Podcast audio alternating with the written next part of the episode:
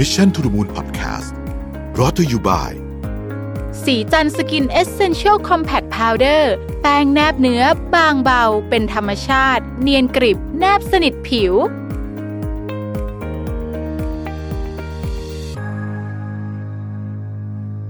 สวัสดีครับยินดีต้อนรับเข้าสู่ Mission to the Moon Podcast นะครับ คุณอยู่กับประวิทยานุสาหะครับเอ่ออยากจะขอcomment นิดนึงนะครับ ใครที่ดูจากทาง YouTube เนี่ย อยากจะส่งอยากให้ถ้าจะรบจะไม่เป็นการรบกวนจนเกินไปนะครับ อยากจะให้ส่ง inbox มาบอกกันนิดนึงว่าชอบแบบมีวิดีโอแบบนี้ที่ผมพูดแบบนี้หรือว่าชอบแบบเดิมมากกว่านะครับ ลอง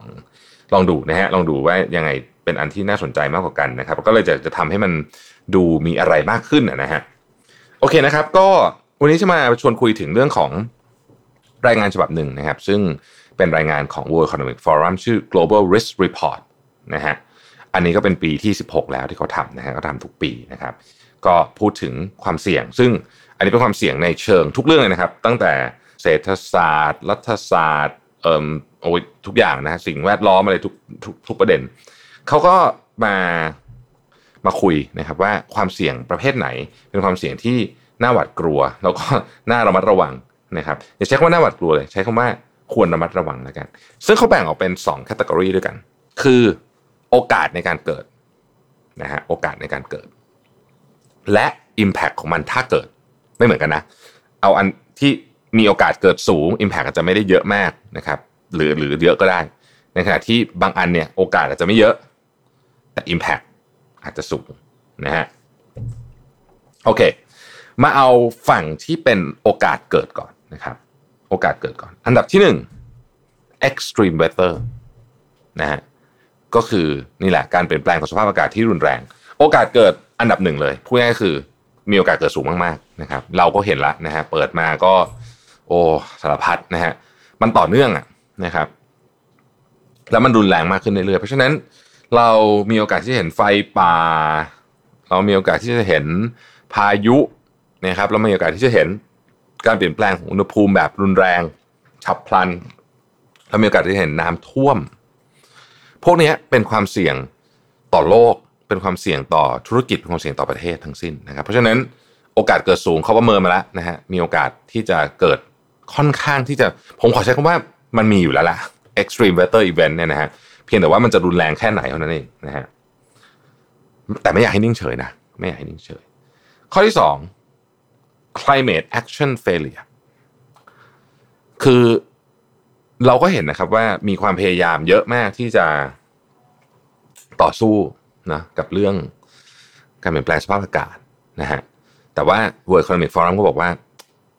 คือเนื่องจากเรื่องนี้เนี่ย สภาพอากาศโลกร้อนพวกเนี้ยมันไม่ได้ถูกแบ่งโดยเส้นพรมแดน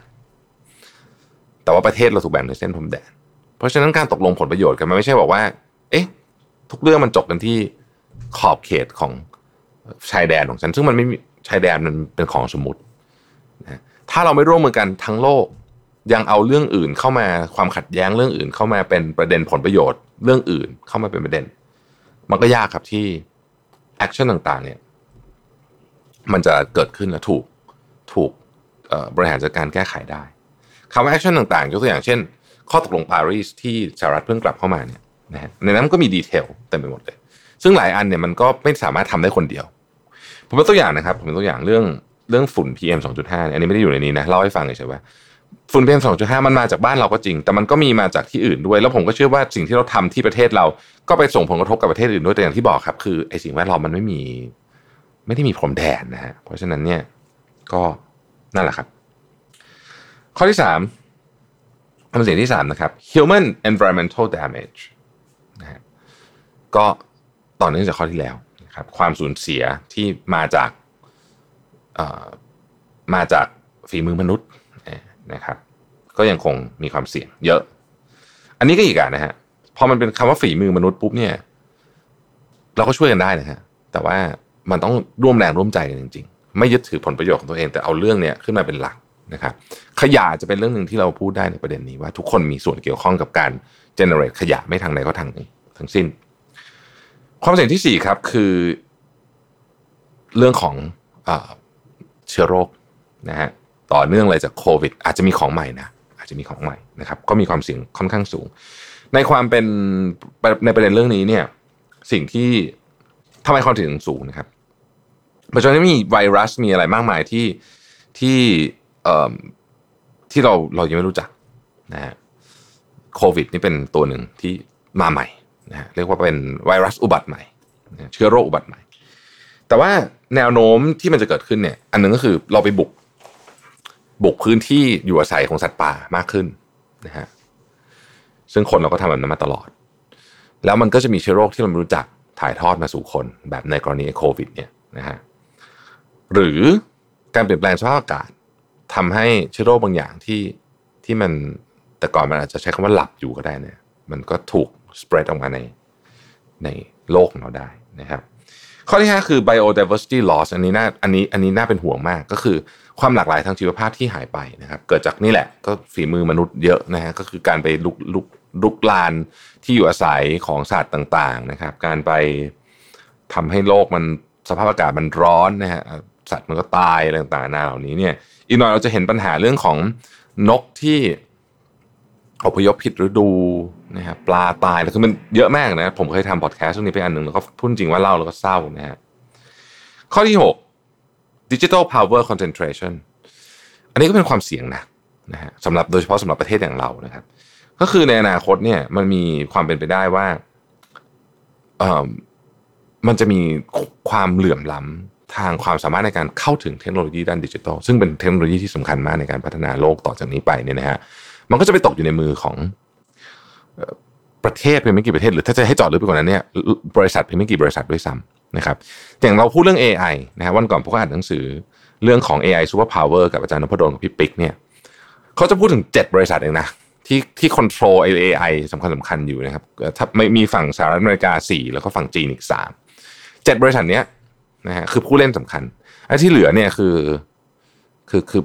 เล็กกว่าเยอะมากใช้คำนี้แล้วกัน เพราะฉะนั้น มันจะเกิดการคอนเซนเทรตของเรื่องนี้ก็เป็นเรื่องที่น่ากลัวครับข้อที่6นะฮะข้อที่7 digital inequality ก็คล้ายๆกันนะฮะแต่อันนี้อาจจะเป็นภาพใหญ่มากกว่าก็คือว่า คือการเข้าถึงหรือไม่เข้าถึงหรือเข้าถึงได้ดีไม่ดีของดิจิทัลเนี่ย มันส่งผลต่อประสิทธิภาพของประเทศประสิทธิภาพขององค์กรประสิทธิภาพของคนด้วยอะยกตัวอย่าง เรียนออนไลน์ ช่วงนี้ต้องเรียนออนไลน์ ครอบครัวที่พร้อมที่จะส่งลูกเรียนออนไลน์ มีอุปกรณ์พร้อมอินเทอร์เน็ตพร้อมมีห้องแยกให้นะฮะเด็กไม่หนวกหู มีคนคอยไปไกด์พ่อแม่มีคนที่สามารถว่างที่ไปดูได้ กับคนที่ไม่สามารถทำแบบนี้ได้เนี่ย โอ้โห ความแตกต่างมโหฬารและการศึกษามันคือ part ที่สำคัญนะของของการพัฒนาของเด็ก เพราะฉะนั้น digital inequality มีแน่นอนนะครับ um, interstate relation fracture คือข้อที่8นะฮะก็คือความสัมพันธ์ระหว่างประเทศนั่นเองนะครับ เราเริ่มเห็นแล้วว่า การความสัมพันธ์ระหว่างยักษ์ใหญ่อย่างจีนกับสหรัฐเนี่ย ก็ดูแล้วเนี่ยโอ้โหนี่ไบเดนมาไม่กี่วันนะก็ดูไม่ได้ลดลาวาศอกเท่าไหร่ มาตรการอาจจะต่างจากสมัยของโดนัลด์ทรัมป์แต่แนวคิดว่าประเทศจีนเป็นภัยคุกคาม อันเนี้ยค่อนข้างชัดเจนนะฮะทั้งรัฐมนตรีกระทรวงต่างประเทศเราดูสารของรัฐมนตรีกระทรวงต่างประเทศคนใหม่นะครับ ของของสหรัฐกับรัฐมนตรีว่าการกระทรวงกลาโหม ทั้งสองคนก็ดูจะมีท่าทีที่ค่อนไปทางแข็งกร้าวรวมถึงทูตประจำ UN ของสหรัฐคนใหม่นะไม่ใช่เคลลี่คราฟนะคนใหม่ที่เพิ่งมา ก็ท่าทีก็ค่อนข้างแข็งกร้าวนะครับ เพราะฉะนั้นเราคงจะคงจะประมาทเรื่องนี้ไม่ได้นะครับ ความเสี่ยงที่9ก็คือ cyber security failure cyber security failure ก็ก็เรื่องของ ความมั่นคงทางไซเบอร์นะครับซึ่งตอนหลังเนี่ยโอ้โหเราจะเห็นไอ้ข่าวการโจมตีเรื่องพวกนี้เยอะมากทั้งในระดับ เริ่มต้นตั้งแต่ระดับรัฐเลย ก็มีระดับองค์กรก็มี ไอ้พวกเราเราท่านๆนี่ก็จะเจอเนี่ยโอ้ฟิชชิงผมว่าทุกคนโดนหมดอะไอ้เรื่องไอ้อะไรนะฮะ SMS กับอีเมลที่มาจากทำเสมือนว่ามาจากธนาคาร เพื่อมาหลอกเอา password ออกหลอกเอาอะไรของเราบอกต้องอัปเกรดระบบนู่นนี่คือบางวันผมโดนสามอันอะ เยอะมาก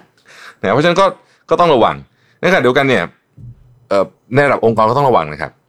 ก็ต้องมีคนคอยดูเรื่องนี้อย่างจริงจังมี policy ชัดเจนว่าคุณลงอะไรได้ลงอะไรไม่ได้นะฮะการเอาข้อมูลมาจากข้างนอกเป็นยังไง การแชร์ข้อมูลออกไปข้างนอกเป็นยังไง อันนี้ไม่พูดถึงเรื่อง PDPA นะครับ ซึ่งจะประกาศใช้ไม่กี่เดือนแล้วนะครับอันสุดท้ายความเสี่ยงที่สิบก็คือ livelihood crisis อันนี้มาจากหลายประเด็นนะครับ สมมติว่าน้ำท่วมก็เป็น livelihood crisis การตกงานถาวรอะไรเงี้ยก็เป็นความเสี่ยง ซึ่งซึ่งมันก็ผลส่งผลส่งผลมาจากเรื่องอื่นนะครับ อันนี้คือ top risk by likelihood นะครับ ผมทวนใหม่นะครับ extreme weather ที่ 1 ที่ 2 climate action failure ที่ 3 human environmental damage ที่4 uh, infectious disease ที่ 5 biodiversity loss นะครับ ที่ 6 digital power concentration ที่ 7 digital inequality ที่ 8 interstate relations fracture ที่ 9 cyber security failure และที่ 10 livelihood crisis นะครับคราวนี้มาฝั่ง impact บ้าง ในฝั่งของ impact เนี่ยนะครับ อะไรจะ impact เยอะที่สุดที่หนึ่งคือ infectious disease นะฮะคือถ้าเกิดโรคระบาดมันไม่เป็นไปตามที่คาดการณ์นะเจ้าโควิด หรือมีโรคใหม่มาลองคิดดูสมมติมีโรคระบาดใหม่มา มันเป็นไปได้นะครับทำเป็นเล่นไปนะฮะถ้ามีใหม่มาอีกไอ้โควิดยังไม่จบมาโอ้โห อันนี้ impact สูงมาก เราเห็นแล้วว่าโควิดที่ผ่านมาหนึ่งปีเนี่ย impact กับวิถีชีวิตของคนแบบ หลายแง่มุมนะฮะเรื่องเงินเรื่องเศรษฐกิจก็เรื่องหนึ่งนะฮะความสัมพันธ์ระหว่างบุคคลก็เรื่องหนึ่งนะฮะคือคือมันเยอะมากอะผมยกตัวอย่างเคสที่มัน extreme มากเลย มีคนเขากังวลกันว่าเผ่าพันธุ์ที่เป็นเผ่าพันธุ์พื้นเมืองที่อยู่ในป่าอเมซอนที่บราซิลอะนะครับ อาจถึงขั้นศูนย์พันธุ์ได้ บางเผ่าพันธุ์ศูนย์พันธุ์นะคุณคิดดูนะเรื่องใหญ่มากเนี่ยจากโควิดนะครับ ข้อที่สอง climate action failure ก็คือความพยายามในการที่แก้ปัญหาโลกร้อนเนี่ยมันล้มเหลว นะฮะอันนี้มีโอกาสเกิดสูงด้วย แล้วก็มี Impact สูงด้วยอยู่ที่ 2 เหมือนกันเลยนะครับ อันที่3นะฮะโอกาสเกิดต่ำแต่ถ้าเกิดสูงมากก็คือ weapons of mass destruction กรณีที่เกิดสมมติสมมติสมมติคงไม่เกิดขึ้นแต่ว่าสมมติสมมติสมมติมีใครทะลึ่งยิงนิวเคลียร์ขึ้นมาสมมติเนี่ยนะฮะหรือว่าอาวุธเคมีขึ้นมาเนี่ยโอ้นี่ก็หนักเลย ข้อที่4นะครับ biodiversity loss อันนี้สำคัญมาก biodiversity loss เนี่ยเวลามันหายไปเช่น สมมติว่าคุณอาจจะงงว่าเอ๊ะ biodiversity loss กระทบกับเราไง สมมติว่าพึ่งผสมพันธุ์ไม่ได้นะฮะไม่มีกระบวนการจากเกสรดอกไม้เอาเกสรดอกไม้ไปโอ้โหนี่เรื่องใหญ่มากนะฮะคือมันจะกระทบกันเป็นลูกโซ่ใหญ่โตมากนะฮะข้อที่ห้าคือว่า natural resources crisis นะครับเอ่ออันนี้ก็คือคือคือเราไปใช้งานพวกทรัพยากรธรรมชาติเยอะเกินไป จนจนมันจนมันถึงจุดที่มันรับไม่ไหว อันนี้ก็มี impact สูงเหมือนกันนะครับอันที่ 6 human environmental damage เมื่อกี้เล่าแล้วนะครับ อันที่ 7 livelihood crisis อันที่ 8 extreme weather อันที่ 9 death crisis อันนี้ก็คนกลัวเยอะเหมือนกันนะฮะ คือเราเนี่ยอยู่ในโลกที่มีหนี้เยอะที่สุดในประวัติศาสตร์ จะเกิดอะไรขึ้น ถ้าเราไม่สามารถที่จะ roll over หนี้ต่อไปได้นะครับ แล้วก็ข้อที่ 10 in IT infrastructure breakdown อันนี้คือเรียงตาม impact ผมทวนใหม่นะฮะ infectious disease ที่ 1 2 climate action failure ที่ 2 3 weapon of mass destruction นะอาวุธนะครับ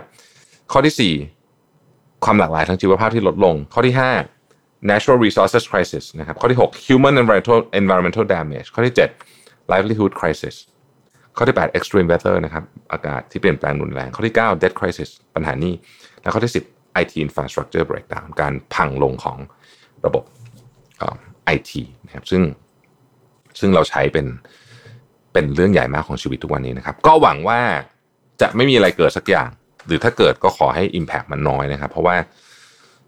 เอ่อผมเชื่อว่ามีคนอยากเปลี่ยนโลกให้ดีขึ้นเยอะเนี่ยแต่ว่าของทุกอย่างมันก็มีมีอุปสรรคแล้วก็ไม่ง่ายนะครับเป็นกำลังใจทุกคนต่อสู้กับปี 2021 ขอบคุณ Global Risk Report จาก World Economic Forum นะครับ สวัสดีครับ Mission to the Moon Podcast Presented by สีจันสกินเอเซนเชลซีรีส์